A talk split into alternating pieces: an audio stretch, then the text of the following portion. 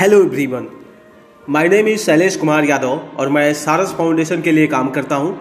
सारस फाउंडेशन एक ऐसी संस्था है जिसके माध्यम से तीन से सात साल के बच्चों का नज़दीकी प्राइवेट स्कूल में फ्री एडमिशन होता है। इस कानून के माध्यम से जिन भी बच्चों का एडमिशन होता है, वो आठवीं क्लास तक निःशुल्क शिक्षा प्राप्त कर सकते हैं।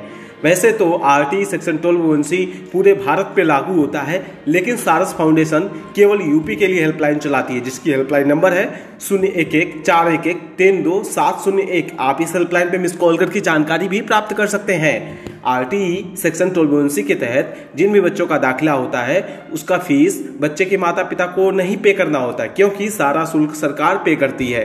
साथ ही साथ में किताब और ड्रेस के लिए बच्चों के माता पिता को सरकार साल में एक बार पाँच हज़ार रुपये भी देती है। इसकी आवेदन की प्रक्रिया भी चालू है तो आप दस अप्रैल तक आवेदन कर सकते हैं। धन्यवाद दोस्तों।